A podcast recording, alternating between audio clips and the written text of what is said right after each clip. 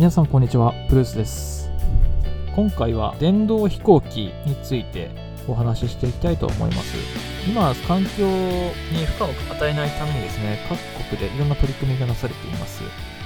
例えばドイツではですね温暖化の原因となっている CO2 の排出量の多い飛行機の運賃を2020年4月から割高にする見通しです。一方、鉄道運賃は1割安くなるということで、まあ、これ政府の包括的な温暖化対策の一環として、CO2 排出量の少ない鉄道の運賃を下げて、利用者の増やすことに拍車をかけたいということのようです。まあ、そんなあの割高になってしまうような飛行機なんですけれども、今、例えばその排出量を抑えるためにですね、まあ、電動飛行機という形で、今のジェット燃料をバッテリーに置き換えて、将来飛行機を電力で動かしたいと思っている学者とか企業とかがたくさんいます。で、これを実用化に向けてですね、航空会社がバッテリー搭載した飛行機の開発に取り組んでいるというお話です。こちら参照はですね、The Conversation というサイトの Electric planes are here but they won't solve flying so co problem という記事からの参照になります。で、この背景にあると言いますか、クローズアップされたきっかけとなったのは、この雑誌タイムに掲載された地球温暖化対策を訴えているあの16歳の活動家、グレタ・トゥーンベリさんかなと。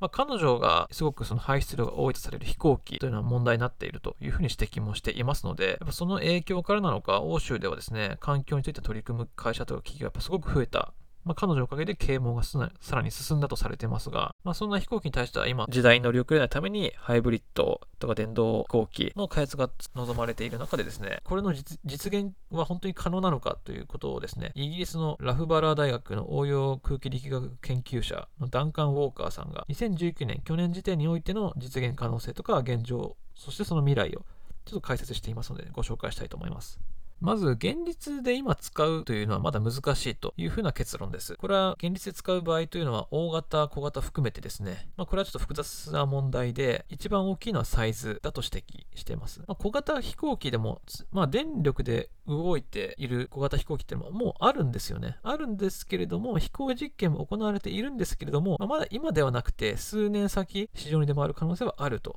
けれども、より多くの人が利用している大型航空機だと、ちょっとあれを全部電気に置き換えて飛ばすっていうのはまだ難しいのではないかというふうに指摘しています。今現在飛行機の動力っていうのはガスエンジン、ガスタービン系のジェット燃料ですね、石油石油のエネルギーを使ったエンジンですけども、いずれもケロシン、つまり灯油を噴射して燃焼させてエネルギーを生み出す。ここから排出したガス、排気ガスをのエネルギーを使ってタービンを回していますので、まあ排気ガス、CO2 の排出量は莫大というのが今の飛行機の現状ですね。ただし、これはかなりやっぱ今のエネルギー効率性から言うと、今一番、まあ、ベストというか、長距離で飛べるし、軽いしっていう話です。で、電気バッテリー、電気を動力で動かすために必要な問題というのがあって、エネルギー密度というものです。で、エネルギー密度は単位はワットです。一定のパワーで何時間電力で何時間持つか、はたまたは1時間で使い切るパワー値はどれくらいかというのをワットが表しているんですけども、これを航空機に使用されるジェット燃料のエネルギー密度っていうのがですね、今の最新のリチウムイオンバッテリーのなんと30倍も達し、30倍にも達しています。そのため、ジェット燃料をリチウムイオンバッテリーに置き換えたとしてもですね、もちろん30分の1になっちゃうわけですから、飛行に必要なだけエネルギーが供給できないという問題が発生しちゃいますよね。世界最大の旅客機であるエアバス A380 というのがあるんですが、これ1回の飛行機で飛行で約600人の乗客を乗せることができる。プラス貨物。で、飛行距離は約1万5000キロと言われてますけども、これを例えばエアバスの A380 の燃料をバッテリーに全部置き換えたら、わずか1000キロしか飛ぶことができません。たとえ全ての乗客と荷物までをもバッテリーに置き換えて、まあ無人ですね。ほぼ無人にしたとしてもですね、飛行距離は2000キロにしか伸びないということで、やっぱこの30倍の壁というのは非常に厚い。その30倍に増やしてパンパンに乗せたとしてもですね、今度は重すぎて離陸することができなくなっちゃうっていう、また違うジレンマを抱えてしまうんですよね。だから、増やして増やして増やして搭載しまくって1万5000キロ飛ばすためのバッテリーを増やしたとしても、今度は重すぎちゃうっていう問題が発生しちゃうそうです。で、さらに言うと、通常の今の飛行機でのジェット燃料というのは消費されていくにつれて、あどんどん排出されていきますので、機体の重量というのは減っていくんですよ。ただ、電動航空機の場合は、バッテリーの重さはほとんど変化しません。ですので、最初から最後まで同じ重量で飛び続けなければならない。ですので、まだ大型旅客機における電化は難しい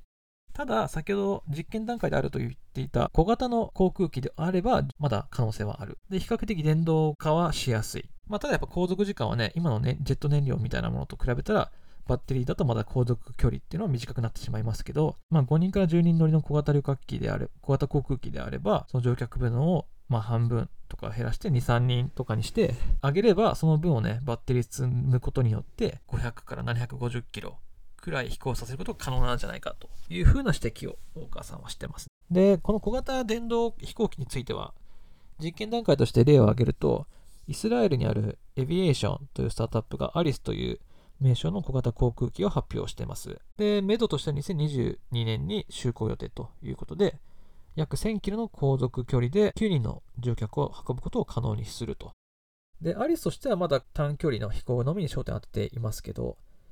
大型でも使えるようなバッテリーにさせるために、リチウム空気バッテリーという存在がありまして、これを大川さんは挙げてます。先ほどリチウムイオンバッテリーという話しましたけど、これは空気ですね、次は。まあ、理論的にはジェット燃料と同じエネルギー密度の達成するというすごい優れものですね。これがもし実用化できれば、全部電気で置き換えられることができるというふうな期待が持たれてます。あとその航空ベンチャーとしてあるのがキティホークという会社があって、一人乗り用の飛行機ですね、電動飛行機、フライヤー、Google の、Google じゃない、アルファベットのラリー・ページさんがですね、出資していることでも知られています。で、このキティホーク社は電動飛行機以外にも空飛ぶタクシーとかも開発しておりまして、まあ、見たことある人もいるかもしれませんが、で、このフライヤーについては、左右に計10個の、計10個、そして長さが約1メートルの電動ローターというのを装備し、で、機体サイズは 2.4×3.9 メートル、飛行時間は約20分、1人乗りですけど、で、高度は約0.9から3メートルを時速32キロで走行できるという、もう慣れれば怖くないんでしょうけど、ちょっと最初怖そうですよね。落ちたらどうしようとかっていう感じなんですが、でも非常に面白そうですね。ただ、リチウム空気バッテリーは実用化には程遠いんですけども、そのより実用的に実現可能な選択肢として挙げられているのは、やっぱ既存のジェット燃料と電気を組み合わせたハイブリッド航空システム、エンジン。現段階ではエアバス、ロールスロイス、シーメンスなどの大手の航空会社が協力して開発しているそうです。ハイブリッド型の電動推進システムの実証機 eFANX というものがあって、これが今研究が行われているところです。で、この eFANX を搭載した飛行機、ハイブリッド航空機として、2030年代までには実用化させたよねと、普通にしてまして、まあ、約100人乗りの程度の旅客機で実用化をしたいと述べてます。あとは、電動化において、電動システム、エンジンだけではなくて、バッテリー面以外の改良も取り組まれているところで、アメリカ航空宇宙局、通称 NASA が今の航空機よりも効率的なアイディアを提唱しておりまして、これをブレインデッドウィングボディという翼と胴体が一体的に設計された飛行機を発案しております。これ写真で見たんですけども、ものすごくかっこいいというか、戦闘機のような薄いものですね。薄くて横に長い飛行機です。これが実用化すればさらにね、飛んでいる最中のエネルギー消費量が20%も削減できたりとかするそうですよ。エネルギー排出とかも減らせる可能性があります。という話で、まあ、結局のところ、徐々に改善していくしかないというような結論です。で、ハイブリッドから進めて、エネルギー消費を抑えていって、実用化が目処立ちそうな2030年以降に電動化に向けて、また小型飛行機、もしかしたら電動の大型旅客機っていうのはやっぱ2050年とか30年先とかになっちゃいそうですね。今のままだと。まあでもそれが実用化できれば素晴らしいあの発明にもなると思いますし、地球環境を汚さずにね、負荷をかけずにやっていけるっていうのは素晴らしいことだと思いますので、ぜひ実現化してほしいんですけど、で、今はこのいろんな環境汚染とか環境に対する配慮っていうことで、人々がね、環境に悪いものとかをなるべく使わないようにしようとかっていう動き出てますよね。航空系メーカーもエンジン技術の改善っていうのはすごく投資をしているんですよ。常に世の中のニーズに合わせてジェット燃料を作り出して長距離移動を可能にする技術を作りましたけども、今度は環境問題に配慮もしなければならなくなった。それを行うために、ジェット燃料のスペックと環境に負荷をかけないというところを両立させた、また新しいものを作らなければならないというところに立たされていて、この投資に対しては今後10年間でなんと1.3兆ドル約140兆円にも上ると予測されてます。これなんか日本のメーカーとかも何か参入できそうですよね。まあ、やってる会社もあるかもしれませんけど、もうニーズもあって彼らも早く作んなきゃっていうふうに思っているんだったら、技術協力してね、一緒に作ってエンジン開発しちゃって、で特許も取っちゃえばね、日本の航空メーカー、技術メーカーとかね、ぜひちょっと参入していただきたいなというふうに思います。で、ビジネスチャンスとしても日本も狙っていく余地はありますし、地球全体としても環境に負荷をかけないための取り組みっていうのも必要になってきているので、まあ、グルタ・トゥーンベリさんのおかげでというわけではないですけども、よりそれがピックアップされて、まあ、よりその人間が住みやすく、なおかつ環境は、地球にとってもいいものっていうの両立がより進められていくべき、それがやっぱり飛行機っていうのは非常に、大きなネックになっていくというお話でした。